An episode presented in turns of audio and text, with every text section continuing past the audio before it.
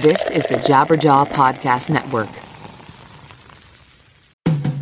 For years, I was so fed up with shampoo, I just stopped washing my hair. I quit completely.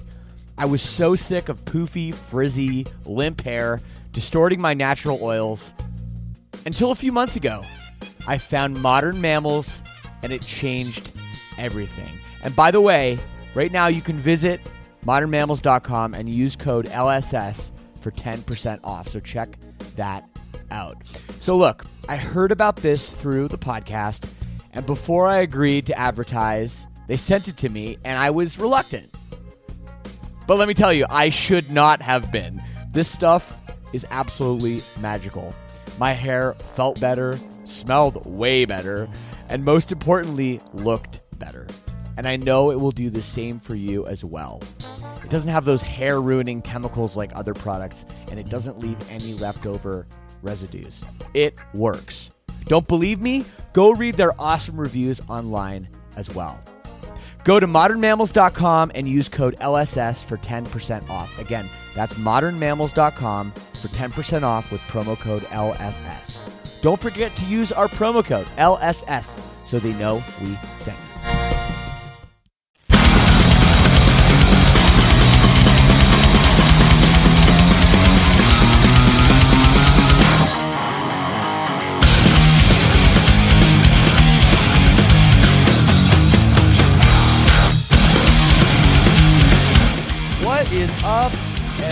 Everybody? Shout out all the sinners.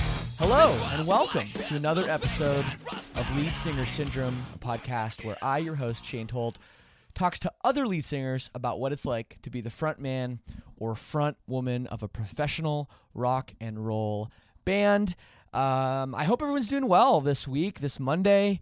Uh, I know we're getting to the, uh, you know, hopefully the end of winter, kinda like it, in Toronto. The weather has been crazy. Like my last Instagram photo, if you want to check it out at at Shane Told, I am literally sitting on a patio by the lake drinking sangria outside in a t-shirt. That is just unheard of weather for February. So um, I feel like it's a nice break. You know, sometimes I get a little bit down in the wintertime. I know it happens to a lot of people.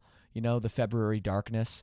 Um, it, it really does uh, do things to me. So I feel like this little break with the warm weather is really, really welcome. So I'm stoked. I'm enjoying it. Um, hey, we got a great episode today, by the way. I talked to my old friend Justin Pierre of Motion City Soundtrack, Justin Courtney Pierre, as he is going to go by. You're going to hear all about that. It's a very long interview. Um, I decided to leave it completely unedited just because we jump around a lot, and, and I feel like in the end, you kind of get it all. You, t- you take it all in, and there's a lot of interesting tidbits.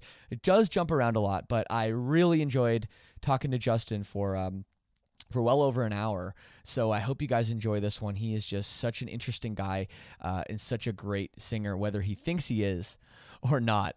Uh, I gotta say, man, um, I had my birthday, you know, a couple weeks ago, and uh, I put out, you know, this this Amazon wish list thing, which I felt a little bit weird about doing.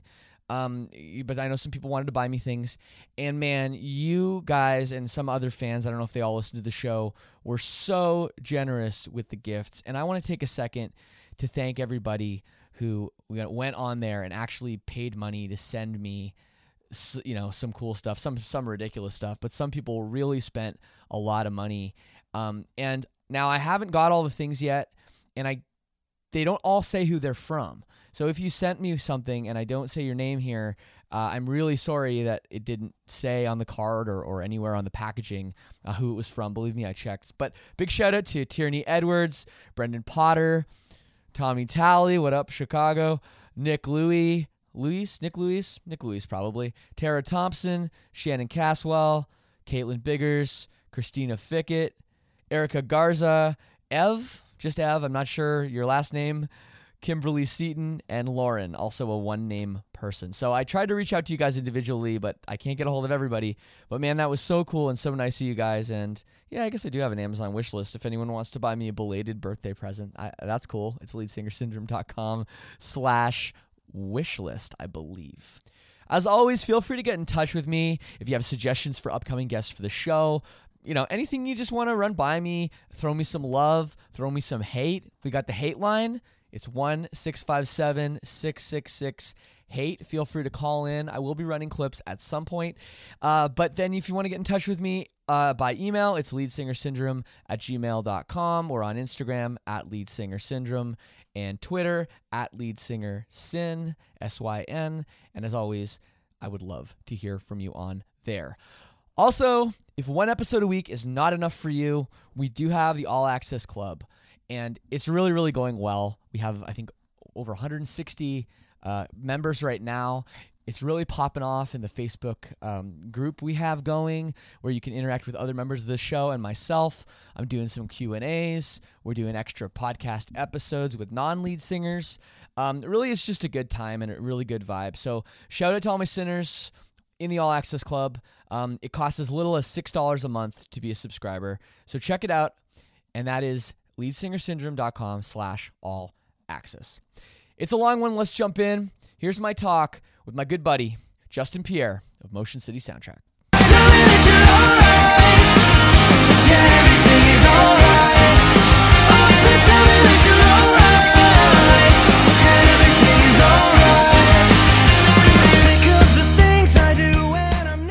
Hello? Hey, buddy. How are you?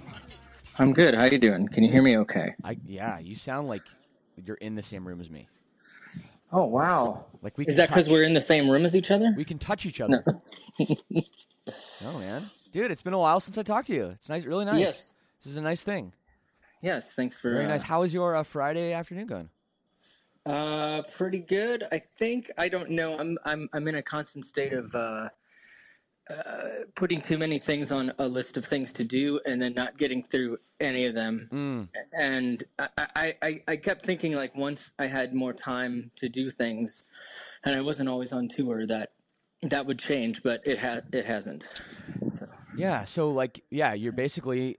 I'm talking to you from your like vacation retirement home or wherever, right? Like that's what I just picture you. I know you're in Minnesota and it's probably cold as fuck, but like I picture you like sort of I don't know by a pool maybe, you know, sipping on a non-alcoholic cocktail. You know, I don't know. I, I picture you doing this right now, but basically I'm wrong, and you were just still kind of busy doing things, grinding it out, running out of time for things. What like what is up? Yeah, what what are all these things you're trying to do?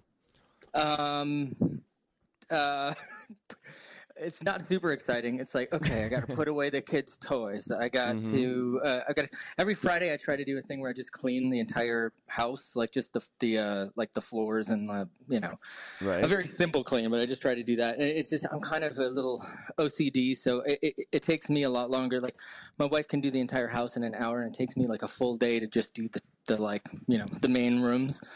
Uh, and so so yeah so it's i i think let's see this I, I, I don't even i'm kind of all over the place as a human being. Um and so i have the the like it whenever i talk to people like one on one on the spot you know and you have to say things and then react to people and listen to them and communicate yeah. it's like really hard for me to do uh, because I, I I- think I like to prefer to think about things, write it down, work on it, and then come back to the conversation, and, and I'd be much more eloquent and have uh, I I don't know, just like wow people or have decent things to say. But so I'm starting from that point, right? Right. and uh, my i guess basically today was a good day because i i, I demoed an entire song from like 9 a.m to like noon so it took me only Okay. like three hours but i've been you know i've been working on stuff i've got a, a bunch of songs and things and stuff like that uh, currently i'm working on i'm working on i guess for lack of a better word a solo record Oh, cool. Okay, Um, cool.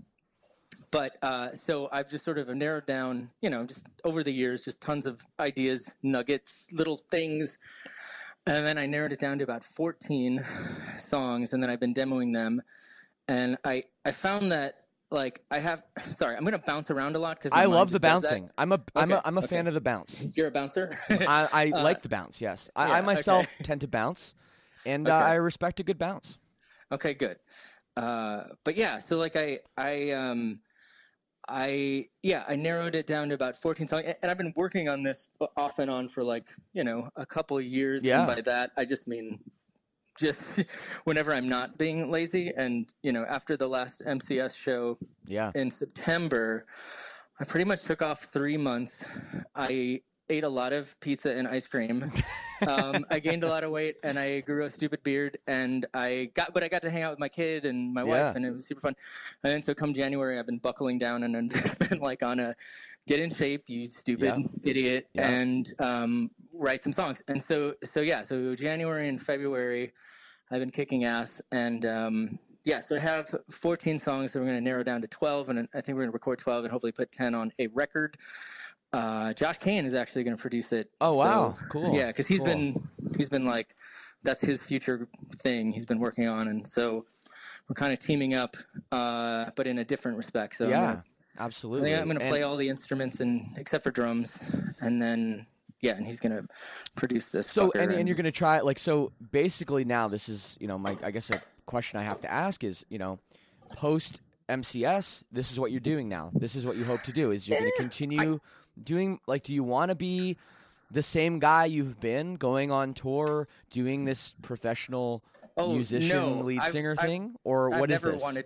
I've never wanted to be that guy. I hate that guy. No, uh, uh, no, I don't mind doing this stuff. I just hate that guy. No, uh, but I, I don't know. My wife asked me kind of a similar question Right. because I, I was sort of like the the plan and the idea was like I'm not going to tour, and I'm like, well, I thought I'd make music but not tour, but. uh, Like most of us, I don't know if you're in the same boat, but I think the only time you actually can make any money is by touring. pretty much yeah Uh, so to spend a bunch of money on a record and then not tour, and I'm not actually like, uh, I'm not planning to release it through a label or I was just basically going to do everything myself just to see what happened. yeah Um, but I don't, yeah. So I was thinking about, it, I'm like, oh yeah, I guess I have to do something. Um, and then, so yeah, I, I don't know. I, I can't, I'm not really, I'm not a manager type, you know, Right. so I, I, I don't really know how to do all that. So plan is like, I just want to make music. So I'm going to record something and it's going to be in March and then I'll, the next step I'll figure out once that's done. And I think that's, just, that's, just, that's the only way like I can really work because if I get too caught up on like all of the details in the future, because there's no like rules, like I don't have to put something out at No. any particular time. So I can make a record and then sit on it. Um, That's so, Yeah, so I think for right now, I'm just I'm trying to be creative, and that's just one of the projects. I've got a couple other bands and things going, and uh, things not music related going, and I, I'm just sort of I've dedicated this year to art and the making of it, Okay. and yeah just seeing if if anything sticks, if anybody digs anything that I'm doing. sure And well, hey, I, I mean, go ahead, go ahead. Yeah, no, I, Oh, I- mean, I, I think, I mean, when you bring up money. I mean, it's a very, very important part. You have a family, you have kids. Um, Yeah. You know, all of a sudden, your band is no more. You know, you said you did your last show in September, and I Mm-hmm. really want to talk all about that too. But you know, now, like, what are you doing for money? Like, what are you doing for work? Because all of a I'm not. sudden, the stream, right? There's all this stream of income that you have. You know, for better part of a decade, you're making Yeah. money the same way. Now you're just at home cleaning your floors. So you know, what's what's your plan? I don't have a plan. I've never had a plan, and Yeah. uh, yeah, it's it's weird to be you know, a, a, in my 40s and like have no no plan. I mean, better than in my 50s, I guess. I don't know. Uh, Yeah, I guess. I, I've, I've been fortunate enough to to uh, my parents uh, own and run an embroidery company in Stillwater, and I've worked for them since I was 14 years old. So oh yeah. I kind, you know, I- I was the only one in the band that always like had a job that had extra income. Oh wow. Um, so I have the. It's not a lot, but you know, worst case, like like I sort of thought about this. Like I want to make art. I want to make music. Um, and so worst case scenario is still a great case scenario. Worst case scenario, I'm a stay at home dad. And I do, you know, work for my parents and some other stuff, and I make music every, Right. you know, few years, and I put it out. That's still a win for me, you know. Absolutely. And then that sounds the like next- living the dream, man. yeah, and the next best scenario is the art can like self fund itself. That would be a great thing, you know, to just Mm-hmm. have the art pay for itself. And then the uh, re- I guess returning to the dream would be to be able to actually make money, you know, just a living, you know, Right. pay for the groceries and the the house, um, you know, making making music. So Absolutely. so that's I've just kind of bracketed into three categories, and I'm I'm trying to aim high, and uh, I'll settle for whatever I can get. Now, how how are you doing now after this? You know, I, I, first of all, actually, let me ask you how that show, that final show, felt to to have been doing the band for so long, um, it being basically your entire adult life. All of a sudden, you know, the next day it's over. That's it. That's the last time. Probably not the last time you'll ever sing those songs. I'm being a little dramatic, but you know what I mean. Yeah. Those are the last times you're going to play with those guys on that stage in that capacity with those people. And, and how was that realization? Uh, I think I'm. I I kept trying to.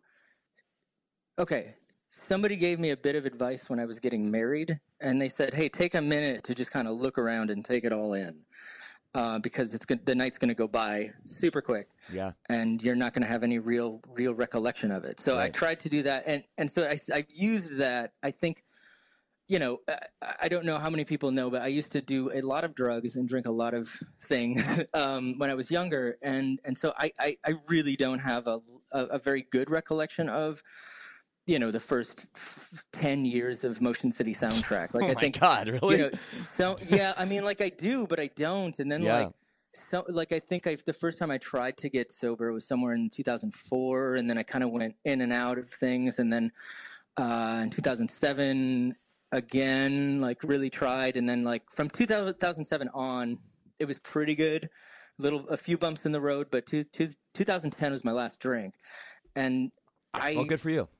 well, thank you. I, I, and so, but like between 2007 and like 2013, I still like didn't know how to like talk to people and be a human. So it, it just, I, I was like, I mean, I still don't know that I do that very well, but I think I'm no longer a total piece of shit. I think that, you know, and not like I was, but I just, I just, I was like, I, I think the feedback I always got from people, I think I'm getting way off. I'll, I'll get back to that. I'll come back to the. It's okay. The asked, but- bounce. I like the bounce. yeah.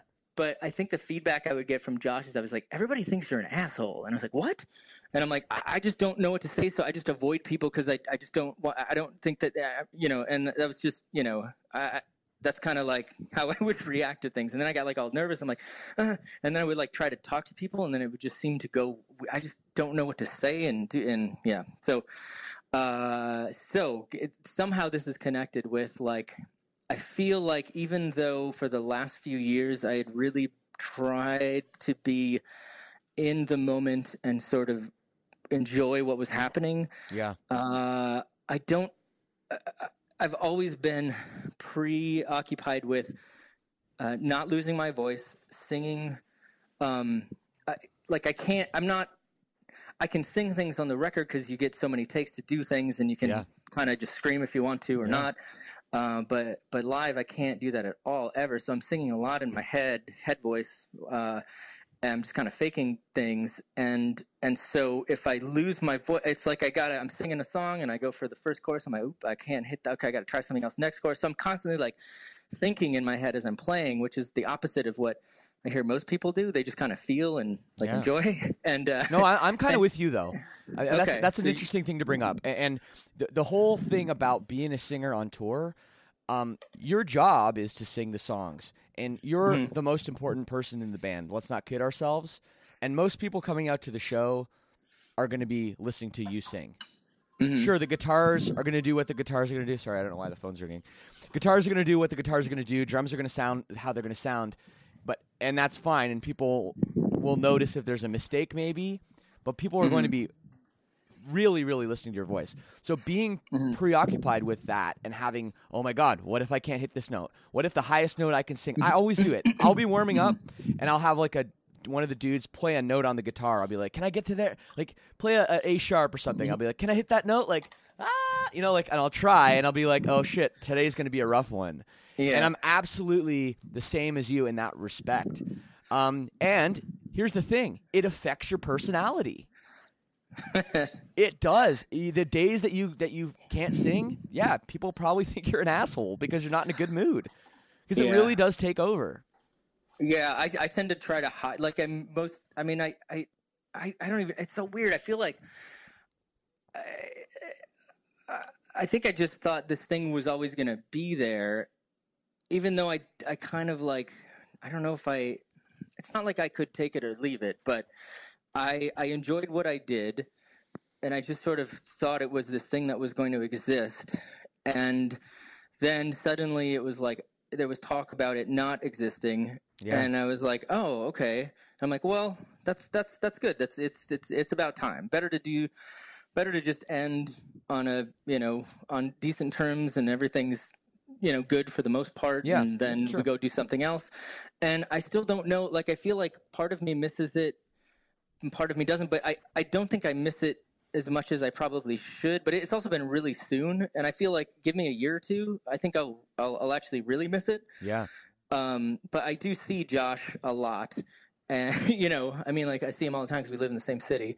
Um, but we never like, other than that, like we never really, none of us ever really talked to each other. You know, like I mean, I think there was sort of groups and bands of people, uh, like on tour, yes, but once tour was over, we never really saw each other.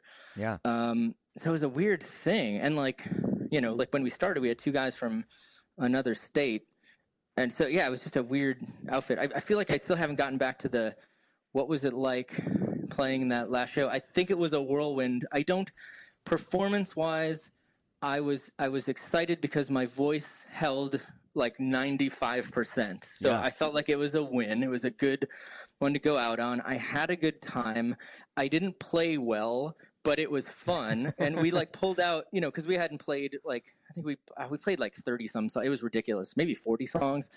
But uh which we never do Yeah. and and and uh, about 12 of them we hadn't played in years and so there there was some pretty terribly terribly played songs but right. but it was fun. And you know we came i think we came out four or five times it was like it was ridiculous but we kind of you know planned it all. And uh, because we had you know we had tony there Yeah, and then yeah. and then i think we went away and we came back out and claudio came out and played a couple new songs from the the album that he's on.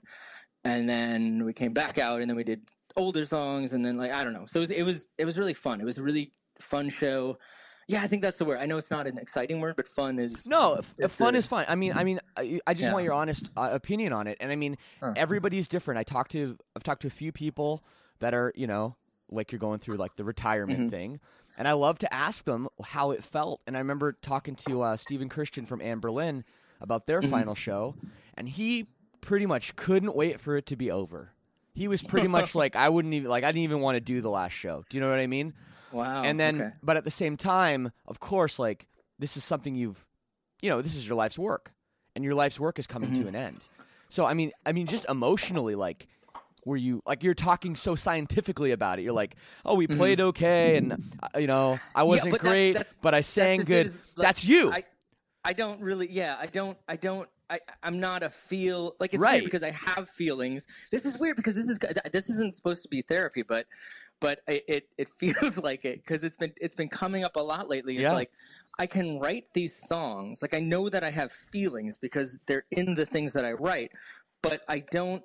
It, it, it's like I I sort of observe life or I partake in it, and then I go away for a while, and then I figure some things out. I do some equations, I work it all out, and then I come back with like my thoughts, like my uh, thesis on it, and and those are the feelings. So I know that there are feelings in me. I just don't. I'm not like an instant yeah feeling person. Like I don't. It's weird too because like I do base a lot of what I do on my gut feeling. So it's it's weird. Like I don't I don't I feel like, like my wife says I live in a black and white world, uh, and Mhm. uh, but it's it's weird because I I both like in terms of trying to understand things. I wish things were black and white, uh, but a lot of Right. times they aren't. no And but in terms of my f- like how I feel about th- ah God, this is this is where I wish I could kind of go away and write something down and then come back to you and tell you. But you know, you know. Sorry, I, I, I, I really wonder, like, about you, and you know, you talk right out with about your addiction, about your struggle with drugs and Mhm. alcohol, and it's almost that's almost like doesn't seem like your personality type to be a person Mhm. that wants to just like go get fucked and ha- uh, fucked up and has this like, you know, because you're you're Mhm. more of a introverted person, you're more of a a person that you know, like you say, I want to think about it and come back to it Mm. You're not really like you don't really seem like an instant gratification kind of guy like most addicts. Uh, well, And I, I, don't know. That's just it's just kind of a a, a strange like uh, duality there.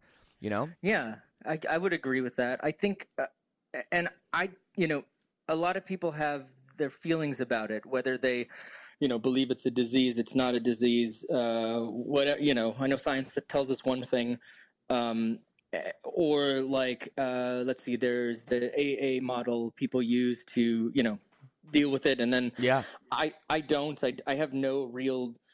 I don't know how I'm sober. I just am. Uh, and and I think I pick and choose. Like I use things from you know AA and from other things, and I think it's it's just more of a for me. Uh, as I look back on it, I think I think the reason I drank was that it made me feel not like myself Yeah. and may, and and- at that time I didn't like myself or I thought I didn't like myself. But then and it took a long time but once you take all of that shit away and you find out who you are uh, uh, for me anyway I'm like oh yeah you know what? I'm not so terrible. I'm not like a big dumb piece of shit you know or Yeah. whatever it is. Like I'm I actually like this guy. And then so now it's it's more of a like if I were to do something again you know like go out and get fucked up um I could be throwing all of this away, you know, very quickly. At least that's that's what Yeah. I've been told might happen. So um, it, it's just a matter of I think managing like, and and it's weird because it's like since I've, I, I- and I don't know. So it's so weird because like people in AA would say like, well, maybe you weren't an addict to begin with, or like like like there's this weird like two two what's the word uh where it's like um it doesn't seem to be a struggle for me to be sober Yeah. whereas i hear like a lot of people it is and and so you know That I- makes sense to me what- though. That makes sense to me based on your personality though. I mean it does. Because you're But an whether- intelligent guy and you're a person that likes to, to to take time to think about things. So if you take time to think about things then it makes sense. Well, the, this isn't right for me. These are the reasons. These are the, the scientific reasons. Because that's how But- you are. That's how your brain seems to operate. but according to to uh you know you know the AA Yeah. method like e- even if you know something intellectually Of that's not going to stop you from drinking So- exactly. right. so so you know my i'm just like I, I don't do i need drugs and alcohol to function no and so i just you know so it's not like i'm missing out on new year's or something you know i just don't care like it's Yeah. not it's not a thing Right. so i guess the you know i haven't truly been tested like if something horrific happens in my life am i going to want to say fuck it you know i don't Yeah. know and Yeah. so like i guess that would be you know i should i should probably have something in place some sort of support like thing i can go to um in the event of of something like that but i don't know how we got on that topic uh, Ah, I mean, it's we've been bouncing. It's cool though. It's cool Okay. though. I mean, I know, like, I, I know I've known you a long time, um, but I would say I know the other guys in your band probably better than than you. I mean, I've mhm, spent because a lot I, of I time. was quiet and Right. and I never talked to anybody and, and I was an asshole. You were Uh, not an asshole, but definitely I was. You know, I like I used to hang out with Jesse and Josh like every day. We'd Yeah. play cards and stuff. You know, on Warped Tour outside your bus, and and I'd see you around.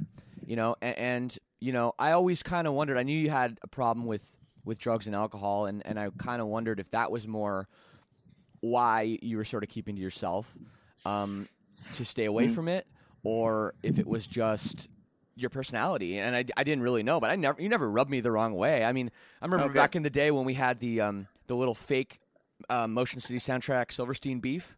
That was my that was the story I was gonna uh, talk about. That, was- Yeah. that was that was the that was my favorite of like the things because like you know whenever somebody's like, "What's the craziest thing you've ever done?" I don't really do crazy. Like we're just Yeah. Our our band is just like a bunch of losers, um, in the nicest possible way, you know. But like I'd say like, you're a and- bunch and of not- geeks, kind of. Yeah. yeah, Not like, losers, like- but, you know, not like nerds. losers, you know, or nerds. We're just like not even like not even nerds. Like we're just plain. You know, it's kind of like it's almost worse. We're just kind of boring. but uh, uh, I think that was one of my favorite things because it was so like it, what it reminded me of was. Um, Almost like performance, like performance art, or Sure, like something like Mr. Show. Like it was just yeah. so stupid, and that's why it was awesome. uh, and yeah, and I don't. I feel like something. I don't. I don't even. Okay, so maybe you can fill me in because I think. Do you remember what year that was? I want to say like 2009. Maybe two, Okay. no, no, I- no. I think it was It had 2006. to have been earlier. It was 2006. Yeah. So I might. I think I was sober, but I was not like fully sober. But I definitely wasn't. I, oh God, I don't think I was. I wasn't like drinking, but I may have been like. Not, while I wasn't on tour, I might have been getting fucked up every Uh-huh. once in a while. But, um, but I I believe that. I I don't remember how it started, but I do remember that like right before then. I had seen that movie Everything is Illuminated with uh, Eugene Hütz uh, Oh, okay. from Gogol Bordello. Uh, Oh yeah. Okay. And, so I, and, and then okay, so that's part one, and then part two is that Beth and I were in New New Orleans, and we went because we were trying to find Harry. Uh, uh, T. Anderson, who used to be on Night Court, because he used to have a, a magic shop in New Orleans. But then Okay. after It's but then after, uh, yeah, but then after Katrina, ev- you know, everybody moved out of there. and, like, Yeah. he, he was one of them. So we couldn't find, like, it was closed basically when we got there. We'd waited too long, um, and then, then so we went to a wig store that was like nearby because Beth liked to buy wigs, and um, and Beth, Beth Rabel is our merch Yeah. person for Yep. for many years.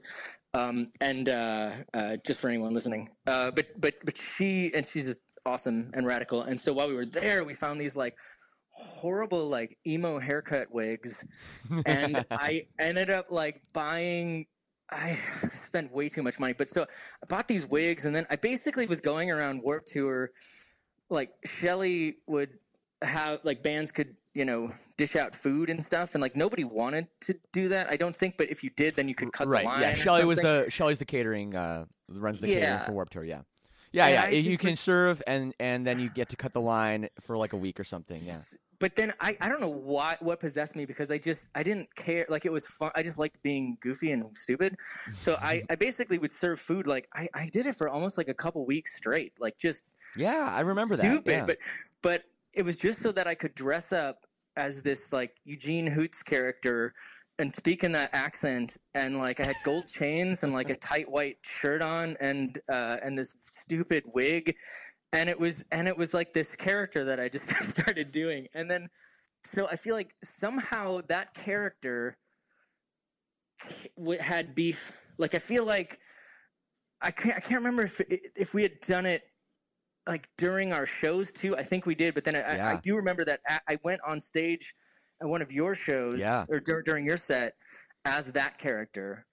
Yeah, you did. You did. Yeah, you came Uh, on the stage, but no one knew. No one knew who you were. And you, said- I don't know what. I think I gave you the mic, and you just said a bunch of like things, shit talking, Motion City soundtrack, and you were wearing Oh, a yeah. and you were wearing a Motion Shitty soundtrack shirt, like we'd put tape over the city. Uh, yeah, Mm-hmm. and no one knew it was you, which was which was amazing. Yeah, And but but it all stemmed from from the NOFX Under Oath beef. Mm. That that's kind of wh- why what what I okay. remember Yeah. why we sort of decided it would be funny to to, So to we kind of do it. We were kind of Yeah, making fun of their beef, which was real Yeah. beef. Um, but well, I mean, their beef was like that was super fucked up though, because like I think basically Fat Mike got uh their singer, like I think their singer was sober or something, and he got this or, or something, and then there's he, he got him to do drugs. Yeah. Yeah, he know. was. He was like, well, he, he, yeah. I guess he Spencer used to have like a problem with drugs or whatever, and them Mhm. being, you know, Under Oath being this. I'm sure you know those guys, like uh, Mm. Christian, you know, Christian band and stuff. Uh, you know, and that was like important to them at the time. You know that they were this, you know, whatever role Mm-hmm. models or I don't know, whatever the fuck, and um, yeah, and that's what happened. I, I mean, from what I know is, you know, yeah, they were do he was doing drugs with with NOFX, and exactly got him to do drugs, and you know, they left the tour. Yeah, that's It's crazy. that's so crazy. Uh, yeah, I don't know. I don't know what. Uh, Fat Mike. eh. I don't know. Well, I, I don't know how I think about him. Yeah, I mean, uh, I I I had him on the show. I had a great talk with him, and I think Yeah. you know he's had some issues, man, like with drugs and um and everything else, and going through divorce, and uh, you know, I think I think he's he's kind of got things together a little bit now. I think he Mhm. he he's figuring it out a little bit. You know, he was sober for a little while and and everything, but you know, he is. I mean, he's one of the biggest personalities there is. You know. Yeah, I just I, I feel like I have no problems with him. I just don't really care Yeah. for him. Is that like a like I don't like yeah I don't know. It's like well whatever. Yeah, sure. No. Um. So uh, we've been talking so long about all this random stuff bouncing around, but I do want to want to talk to you just about like your life. I mean, obviously now you've gone through this career, this amazing career with Motion City Soundtrack for what almost twenty years. You guys are a band. I think I think we started in '97. Yeah, twenty years. Um.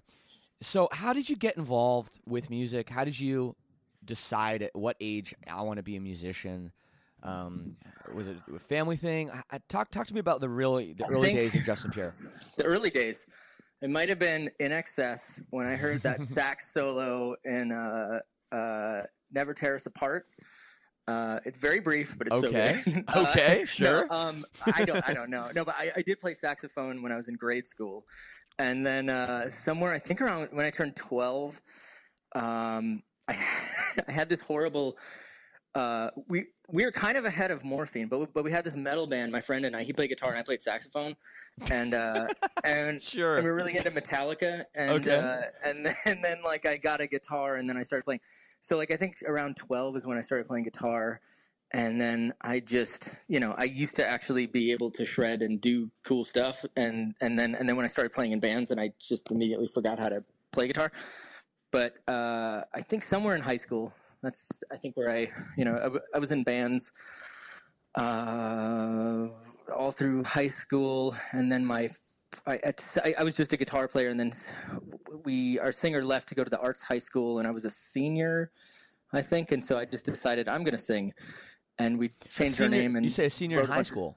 I think so. I think Wow, it was a that's quite quite a late start. senior- Well, I mean, I've been playing guitar. I just had Yeah. never been singing, but I Yeah. just said like, "Fuck it," I'm sick of like, because it was basically the same band throughout high school, but every time we got a new bass player, we changed our name, and so so I don't know, and then we changed the songs that we did and stuff. Sure. It was really weird.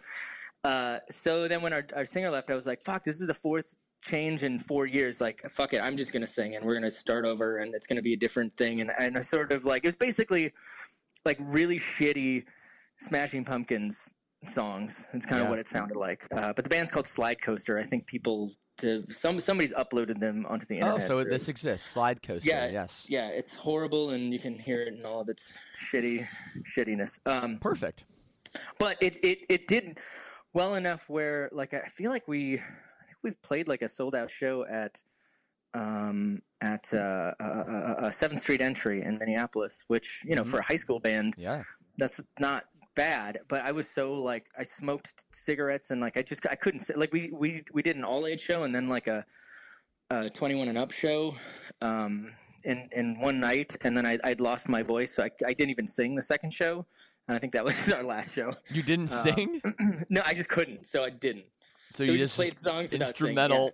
yeah That's- it was yeah. like pretty horrible yeah. um, but that's kind of how it started. And then I, I was always into like filmmaking, and so I decided I was done playing music at 18, and uh, and and then I, I went to to the uh, the Minneapolis Community Technical College here in in sunny Minneapolis, Minnesota.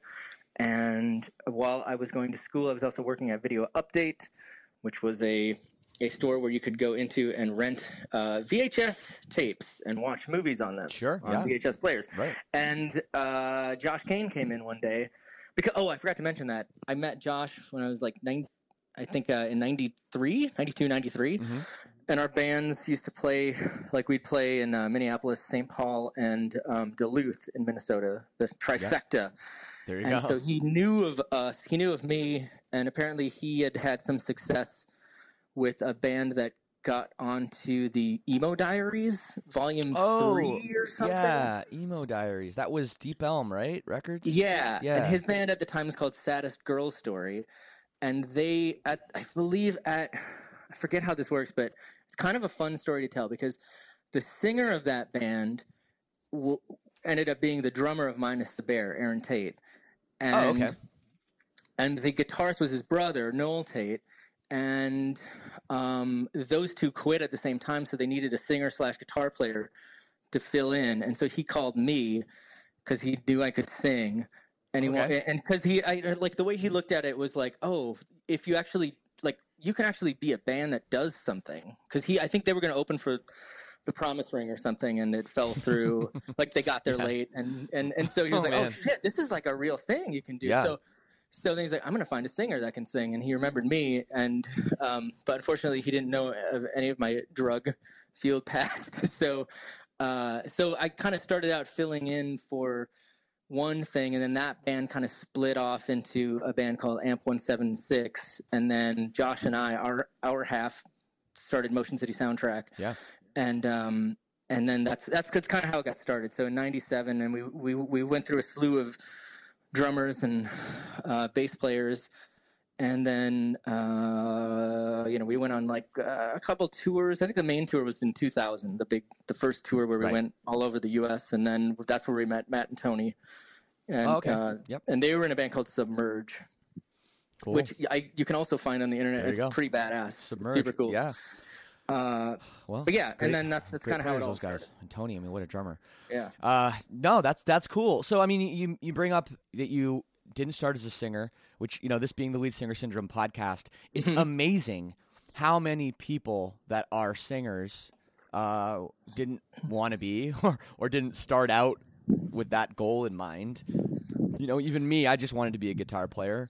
Um, and now you know now I like I didn't even play guitar and like I don't even play guitar in Silverstein. So it's really really interesting. Um, do you feel like because of that, that's part of why y- you know you're a little like I don't want to say you're not confident about your singing, but I mean you, you did say earlier in the interview that you were worried. You know, you get worried about losing your voice and all that stuff. Do you think that I think- stems from just not really being a singer? No, I think it stems from not having a uh, like I'm not like I have okay.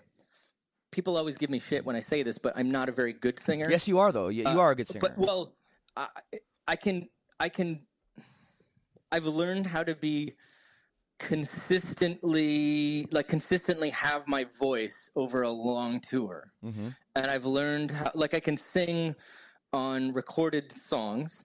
Um, but I had to, like it's a different thing. So like you go into the studio and and and you know exactly how you want the song to sound. I can maybe only do two takes where I'm screaming, and then my voice is shot for a week. So like I can't, Wow. I cannot scream. Like I cannot, I cannot do that. I can sing pretty, um, but if I don't have, like, if I've been yelling or if I like go out and talk a lot, I can't. I lose a big chunk of my voice, so I can't go into the falsetto or like the head Right. voice. So it's like I, there's like a lot of. I mean, this is all kind of tied together, but a lot of being on tour for me is having to be quiet and when i'm around people i talk a lot because i get nervous and i don't know how to talk and so then i'm just you know uh, Sure. so so a lot of I, I think it's all connected like you know me being an asshole is really uh, me spending most of my day in my bunk you know uh, reading or watching tv Yeah. and not talking because that's the only way i'm not going to talk and rest you know like a lot of sleep a lot of water uh, and I don't drink anything. Uh, it's just I basically drink. I get my one coffee in the morning, and then it's water all day.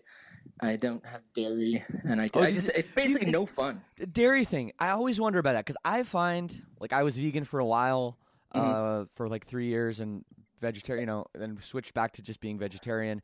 I've never found the dairy made a fucking difference, and I've heard it about it from people, but I just, I don't know, I never found any difference. I don't think it's about. Uh, I think it's a, a, a, and this might get into weird territory, but I think it might be like a blood type thing, or like oh, a- really?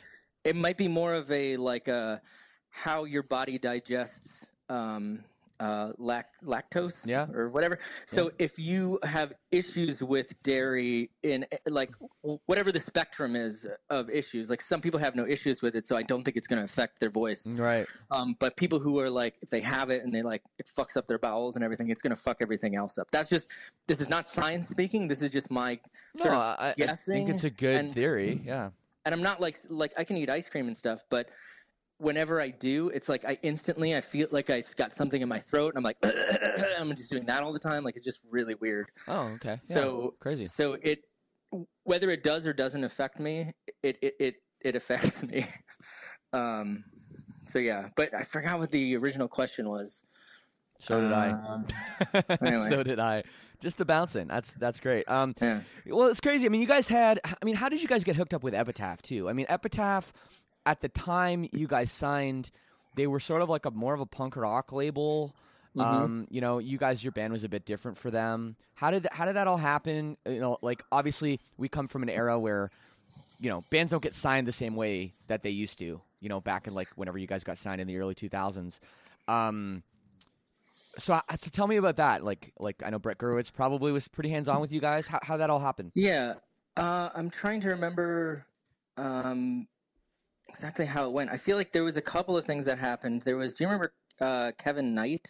No. You know that name at all? He was a guy who had a a small label called Glue Factory Records, and I think he put out a live. Br- was it a live braid album? Fuck, Oh, I can't remember. No, he I- put out like a few cool things, but he also had this thing called the Scout.net, which was uh, basically unsigned bands. He Oh, would okay. he would put their music up on his website, and it became this place that that industry people would flock to and just go, "Oh, what's the new thing this week? Do we like it? Let's get a hold of these people."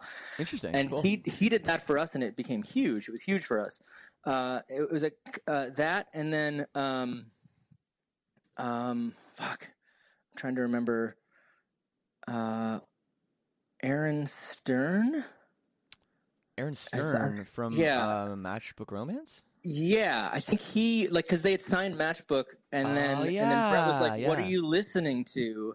Right. and and then he just mentioned us to Brett, and so I think it was the combination of those two things happened like right at the same time, and then we get an email from Brett saying, "Hey, this is Brett Gurewitz. Uh, I like your band. Blah blah blah. Let's chat." And we're like, "Yeah, right."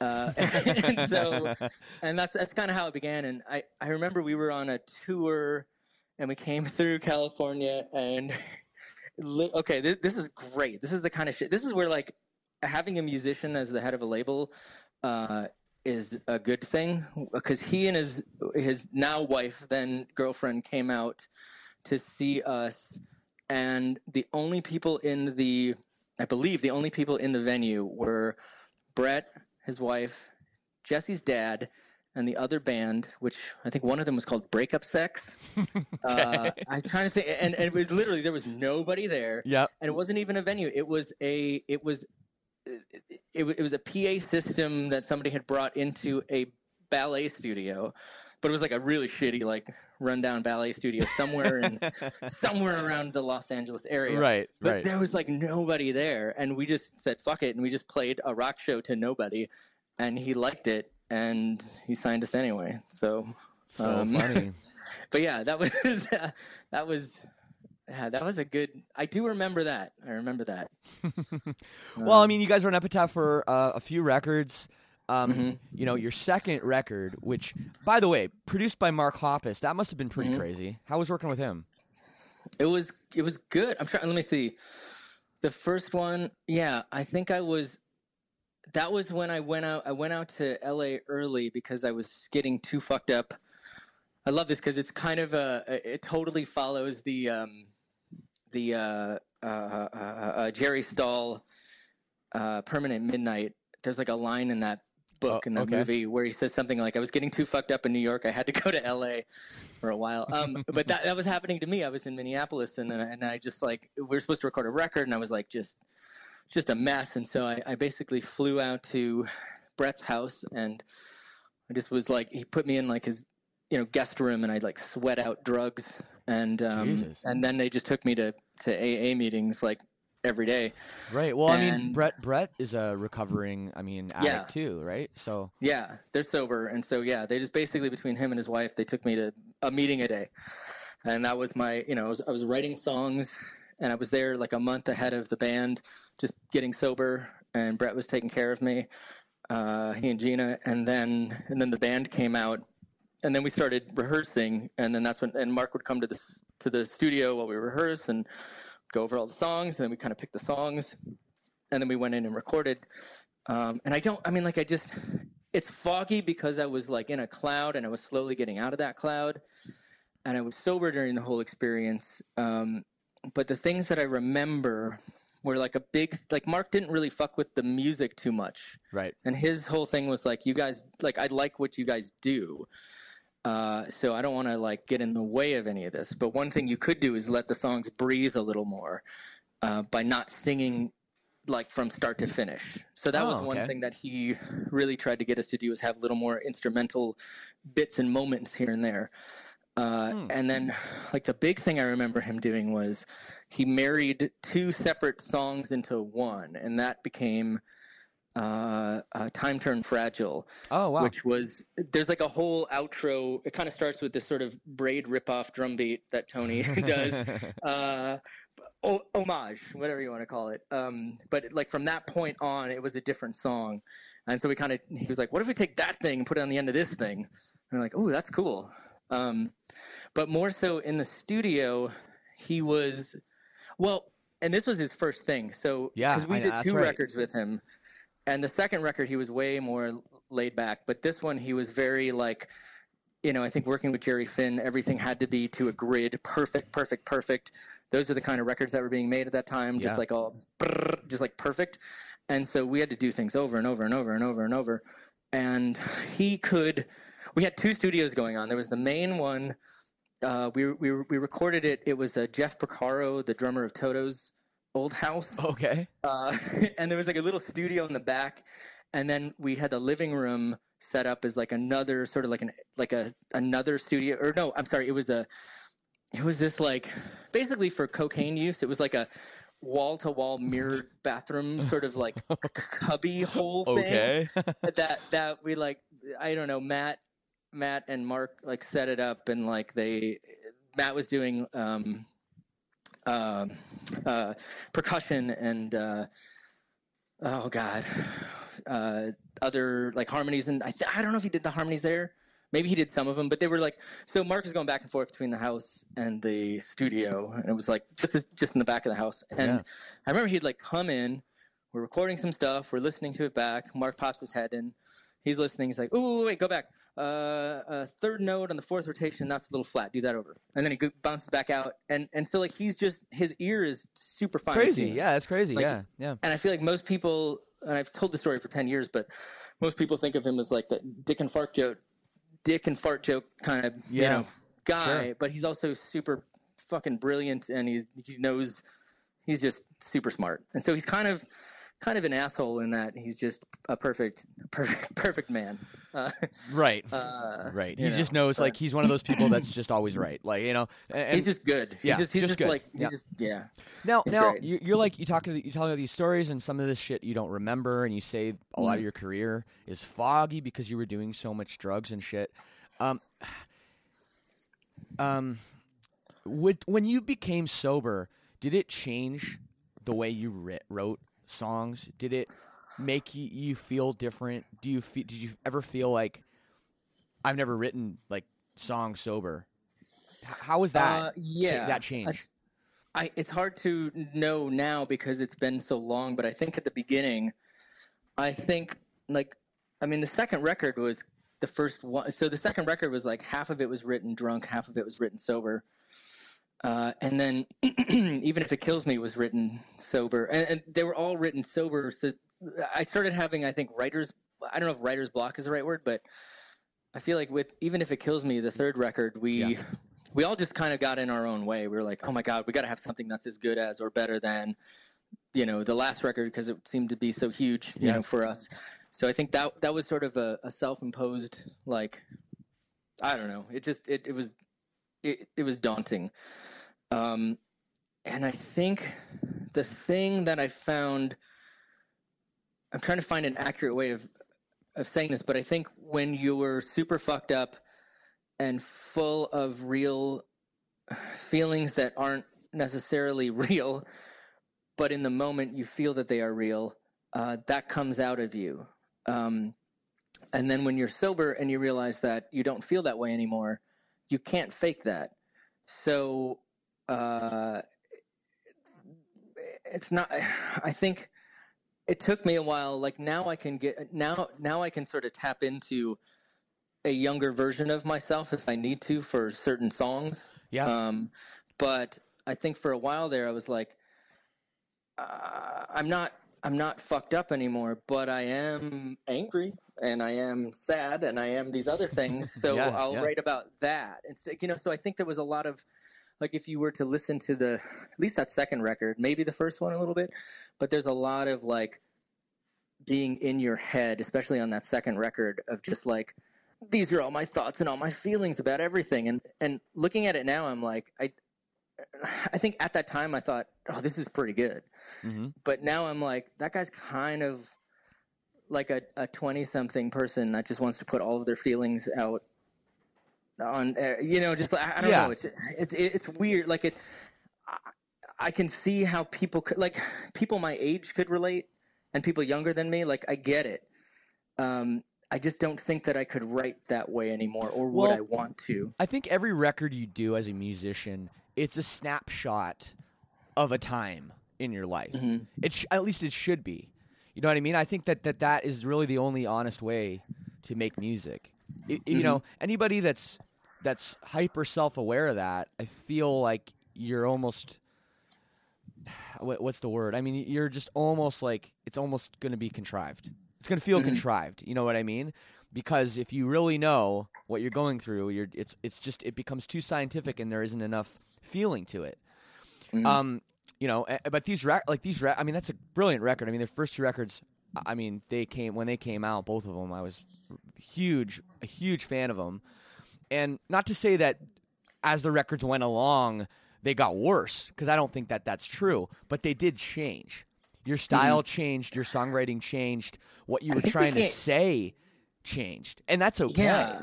But but I mean, yeah, it was it was weird because I think that we like when Josh and I started playing, like our influences were Fugazi and Jawbox, and then Yeah. we saw we saw a band called the Ultimate Fake Book play, Oh, and like yeah. fans I of love Ultimate Weezer Fake too, Book. but like. Yeah.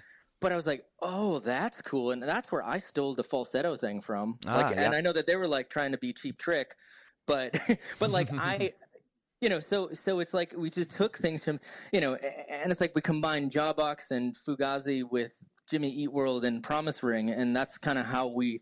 I feel like that first record is this weird, like angular and super poppy. So Yeah. it's it, and then it and then somehow like we thought you know once like we had Matt and Tony. I feel like because Submerged was just so, you know, uh, Richmond, Virginia, like mathy and cool and weird and spazzy. I think that's what we thought was going to happen, but somehow we just like suddenly it was it was just more pop. It, it just it kind of, yeah it was weird and it's like Yeah. oh everybody loves Ben Folds okay let's let's do that like so it, it it yeah and it's fine like I'm not upset with how anything went. It, it, it's just interesting, like how, yeah, there was weird. th- Like I do remember too. Like even if it kills me, I remember I couldn't sing any of the songs on um, "Commit This to Memory" live because I'd always lose my voice if I tried to sound like the record. So then when Yeah. we made the record for "Even If It Kills Me," I sang real pretty on Ah, purpose. right. And then I was like, oh shit, you know. And, and then after I was like, fuck, I wish I would have like put some guts behind some of these songs because it could have been cool. But I was just too worried about performing them live. And then yeah, that's interesting. and- yeah. and and then when we made my dinosaur life i just fucking went super gnarly on Right. some of the songs and then i like never tried to sing them live that way because it would, didn't matter um and then you just i feel like yeah for us every sort of album was sort of a a retaliation against the last one not like on purpose it just was sort of Yeah. like Yeah. oh we fucked this thing up and like you know for when we did my dinosaur life that they didn't want any it, we're, we're on columbia and apparently they didn't want any keyboards on that record so they kept like okay. Have they heard your band? yeah and Like, that's just what? like it, you know and then so we're like so when we went did go we were just like let's just put all of the keyboards on here and like weird sounds and i don't know it's it's just weird so there was no real there was no real plan we just sort of like did some things we did were just the complete opposite of what we had done before and that's kind of i guess what our band always always did Yeah, no, I mean that's okay. It's constant. it's funny you bring up the thing about about oh yeah, you know, you're in the studio and can you you know you, you said a really it's something that doesn't get talked about about how in the studio it's just different. You know, you have a million tries to do it. You can sing something over and over again. You only have to get it perfect once because it can be recorded and then that's that's it. But then live is a whole nother animal. And I've always taken the approach that I just want to make I just want to have like the sickest take, the sickest part, the sickest melody, uh, and I'm not going to worry. I'll worry about playing it live later. That's my approach. Yeah. and and sometimes it works out to where whatever it is over time, you know, you you sing it more and more, and you get better, and you kind of can just do it, even if the note's are a little out of your range sometimes. But then at the same time, there's other times when it's like, oh yeah, this is just never going to happen, and then those songs we just don't play live. and I mean, I guess like as your career goes on, and you have more and more albums and more and more songs, like I don't know, you guys probably recorded over hundred songs. I mean, shit, playing 30 of them or whatever you did at your last show is crazy, but that's still like 70 songs or whatever you didn't, you know, you never, you didn't play. Yeah. Uh, you know, maybe not 100. I don't know how many songs, 60 songs, whatever it is. I don't know. But, um, yeah, I'm- guess my question just is, is, you know, yeah, you, you say you regret it. Um, do you have regrets about the records now, like looking back or, or like, Uh, no, it's it's more just like, oh shit, I should have done this. But then I think we kind of did that on the next one. I think, like, um, fucking Jonah Bayer uh, made me do something where I had to rate the records, and I just sort of Right. at the moment I picked one, but then I was like, I felt it's like you can't. It- It's not like I can pick a whole record. It's usually like, oh, this aspect of this record I wish I could have changed, or I don't like, or like, Yeah. oh, this song I voted against, but it got on the record because four other people wanted it or this song got didn't get on. Like for my dinosaur life, I had a song that had the title of the album in the song, and that song got voted off the record. hilarious so when that like, happens? fuck. I know. You know, Yeah. yeah, and uh, yeah, that was all. That that was a bum out. I mean, it's just yeah, it's just weird. And then like, I think Josh and I, I, I know that when we made Go, we had the three songs that weren't on the record were good songs. They just weren't. They didn't fit the mood of the rest of the songs. But we were like, we should have just put them on the record because it, it, it's more about just pick the best songs, not not Yeah. like a a thing, you know. So whatever. But Well, I the mean, mood of the record will change. If you have different songs, the mood changes, and that's okay too. yeah. You know, but it's interesting. You talk about uh, uh, vo- getting your songs like voted down or whatever. I mean, it's your like, aren't you the pretty much the songwriter? Like you're writing everything. Like, isn't don't No, you have a I- little bit of veto power? You can kind of do what you want, or no? That's Well, not. if I did, I never used it. Right. But I, I, I like my job is words and melody, and uh, and I would, you know, I can't write a chorus to save my life. I usually end up with uh, verse A and verse B for most of my ideas, and like honestly, like most of my songs and my demos sound like like uh, guided by voices uh, songs, but not as good. Um, they're just like these weird little ditties, and uh, uh, so so yeah, we always just would. I mean, it it it depends. Like I can listen to record, You know, like if you picked up a song or a record, I could go, oh, that started with me. That started with Josh. That started with Matt.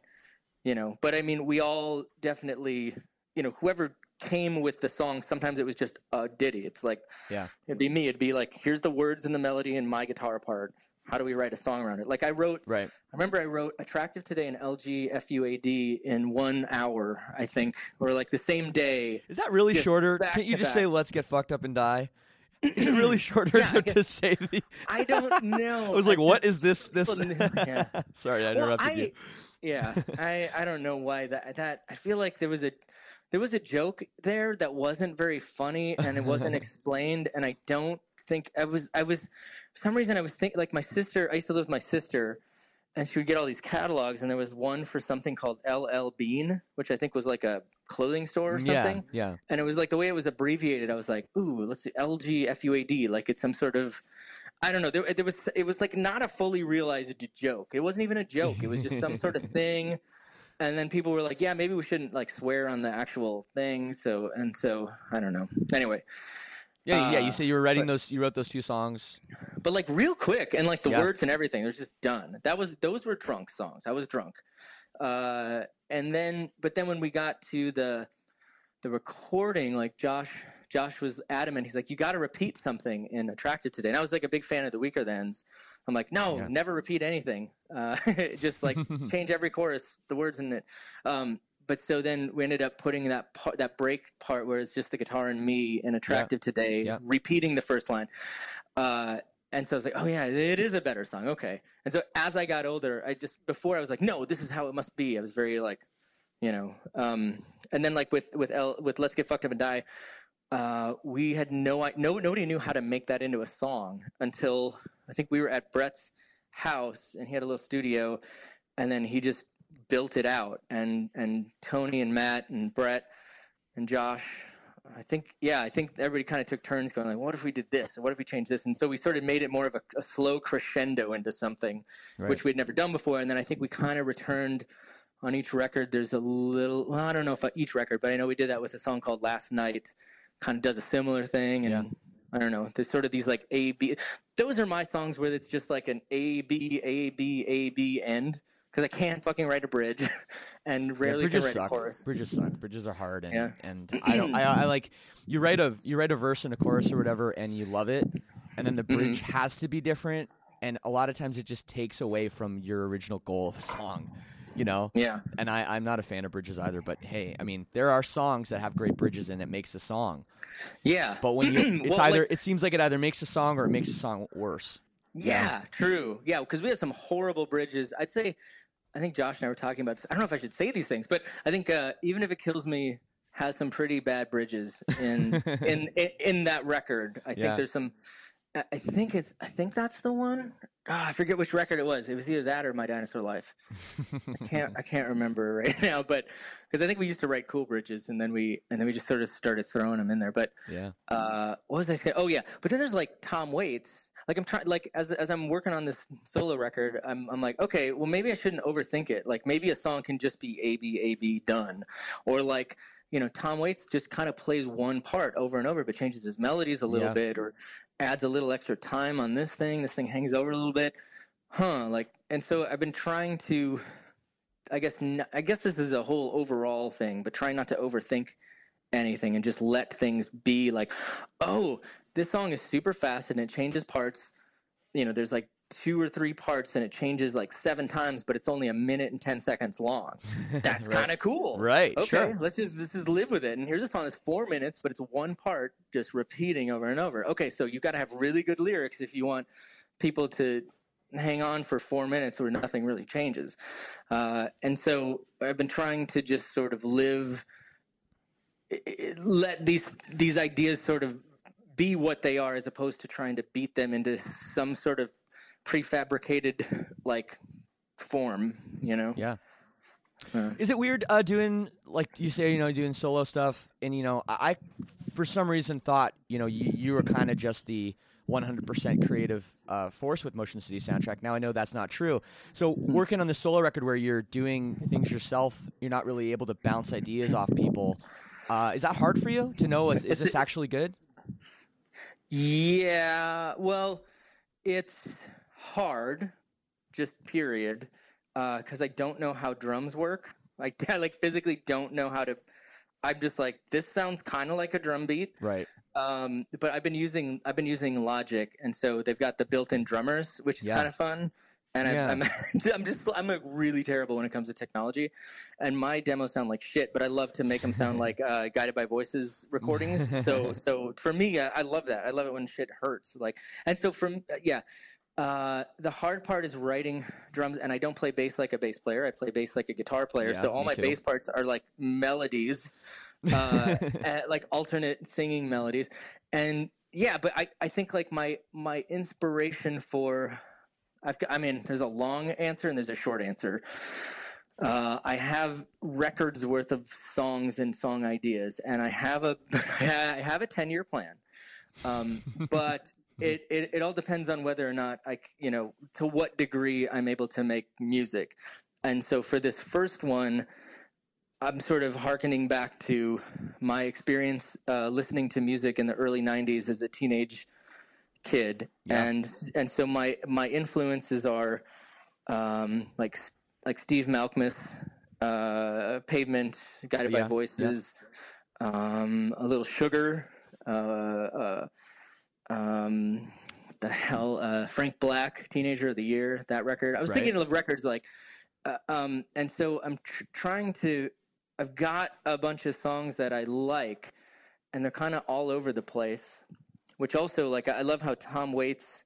Well, I feel like okay, yeah, I think like Tom Waits kind of does that, but he does it with the characters more so. Right. But and I'm not like saying I'm doing that, but I like that this song sounds like one band, and this song sounds like a different band, and this song sounds like another band, and I think that's how I'm approaching this first thing, and hopefully when people hear it, if they like it, they'll want to come along for what's next. And I have, Yeah. um, I mean, I've got some stupid ideas. I don't even know if I should say them or not. I think I'd rather just keep it to myself. But Give me I one. think it's- throw out it's- one stupid idea.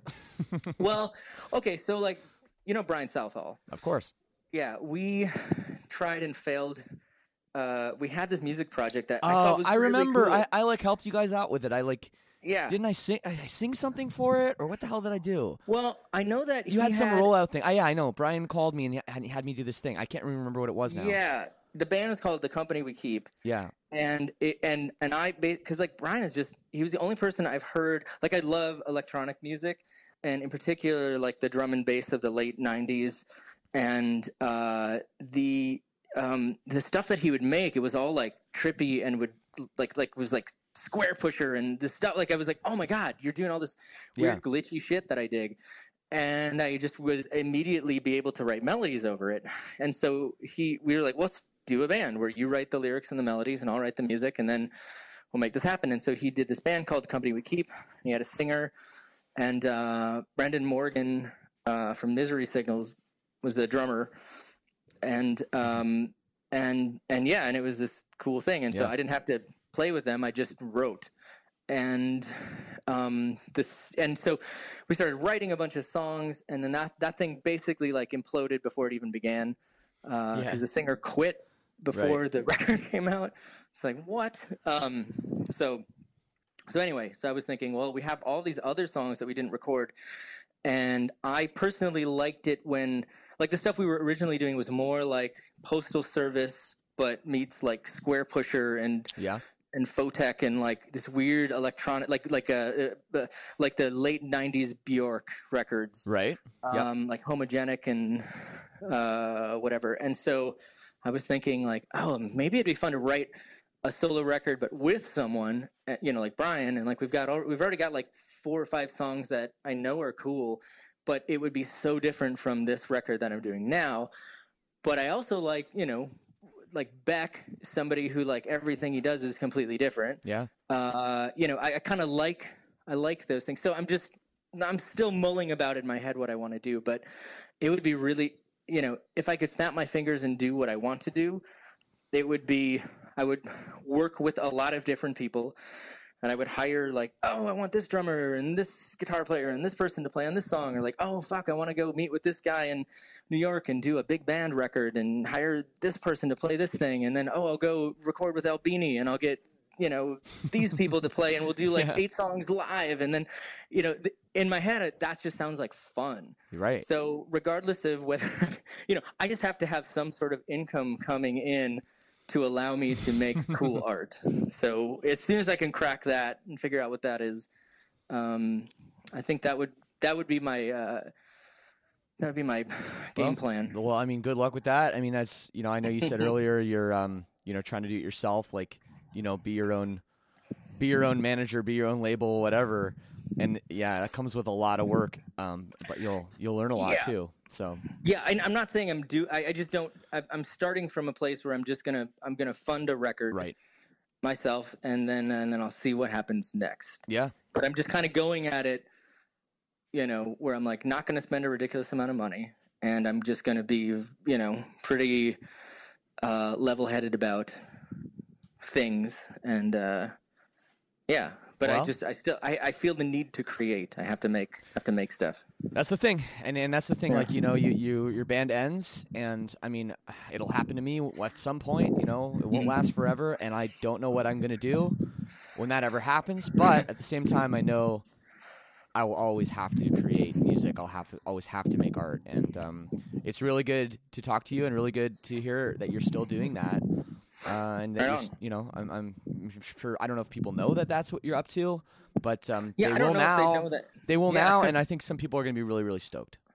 Yeah, and I don't know if this is a dumb idea or not, but for some reason, I, I threw my middle name into everything that I'm doing from here on out. What's your I don't know if that Courtney. Okay. So it's Justin Courtney Pierre. Um, but I only I have one. So like I started like a Bandcamp and all that shit, right. and uh, I just had one song that I wrote for some friends of mine who have a. Um, they put out an album every year or every couple years, but there's a a couple women who run a, a a site called Everyone Is Gay, and it's basically a it's an advice column for everyone, but it kind of focuses on teens. But um, Okay. you know, uh, uh, gay, lesbian, queer, bisexual, trans youth, uh, and it's super. It's it's amazing, and they're super fucking funny, and uh, and they just like it's it's it's wonderful. It just it makes me smile. It makes me cry. It's it's good stuff. But I wrote this song for them because they have this compilation called the gayest compilation ever made, and uh, and they put those out every once in a while. Yeah. And uh, and so that's that's currently the only song I have available for people to listen to. That's not Okay. Motion City specific. Um, but if they find if they search Justin Courtney Pierre, I think I think that'll come up. Okay. Um, great. Well, I mean, great. yeah. Oh, I you know what? I did just I forgot about this. I just put something out. I I'm doing like a bunch of weird stuff too, so I don't know if this is if it's cool if I can just, you know, talk about this Please stuff, but, do. uh, Please do. but I, I've got uh, there's a guy by the name of Andrew Reiner, and he's the executive editor of Game Informer magazine. I don't know if you or any of your listeners are video game. Uh, Oh, there's a lot of us. Yes.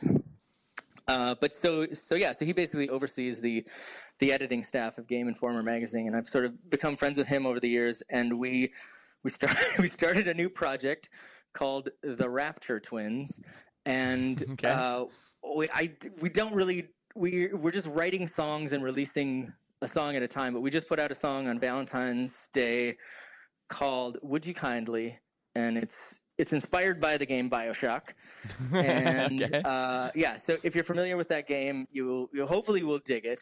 And if you're not, it shouldn't matter at all. But if you want to check that out, the band's called the Rapture Twins, and it's definitely something both of us are doing on the side as we're both busy with other things. But uh, so far, so far, the nerds seem to love it. There you go. Um, I posted something on Motion City, and people were split 50-50, but I kind of expected that Yep. because it's not you know it's Sure, definitely not of MCS. course. It's it's a little more uh, uh, uh, psychedelic. Anyway, Yeah, man. Well, but yeah, hey, that's, that's basically it. That, That's- all I've got going on right now. it sounds awesome. It sounds like it's just, you know, like I said, it's just great that you're still continuing with music, and um, it's really great catching up with you, man. Thanks for taking Yeah, the time. likewise. I appreciate, Yeah, thanks I appreciate it, man. Yeah. All so, right. all right. So, uh, yeah, people can check all that stuff out. And any idea when the solo record will actually come out, or you have no idea? No. Uh, I, you know, in my head, I was like, well, what do I need? Like three months to, to Right. like press vinyl and to Yeah, you know set least. some things up. But I I don't know. I Yeah. I think I need to just kind of figure out what I need to do. There's like a few people in my camp, in the MCS camp, that I can still talk to, and then kind of you know figure out what needs to be done. But uh, I might, you know, yeah. I think I think I'm just gonna have to regroup in April, and then Sounds good. Ho- hopefully the record will be done in March. Cool. Well, that's awesome. And then, uh, yeah, Well, thank you very much, Justin, for taking the time again. And um, Yeah. I hope you enjoy the rest of your Friday. Clean the floors meticulously, or whatever, shit out of uh, whatever you're doing. Yeah, there you go, man. yeah. All right. All right. All the best, man. Take care. All right. Bye. See ya. So there it is with Justin. Such a great guy, one of my favorites. It was really, really great talking to him, and I'm really looking forward to hearing, you know, some of his solo stuff and seeing kind of what comes out of that crazy brain of his.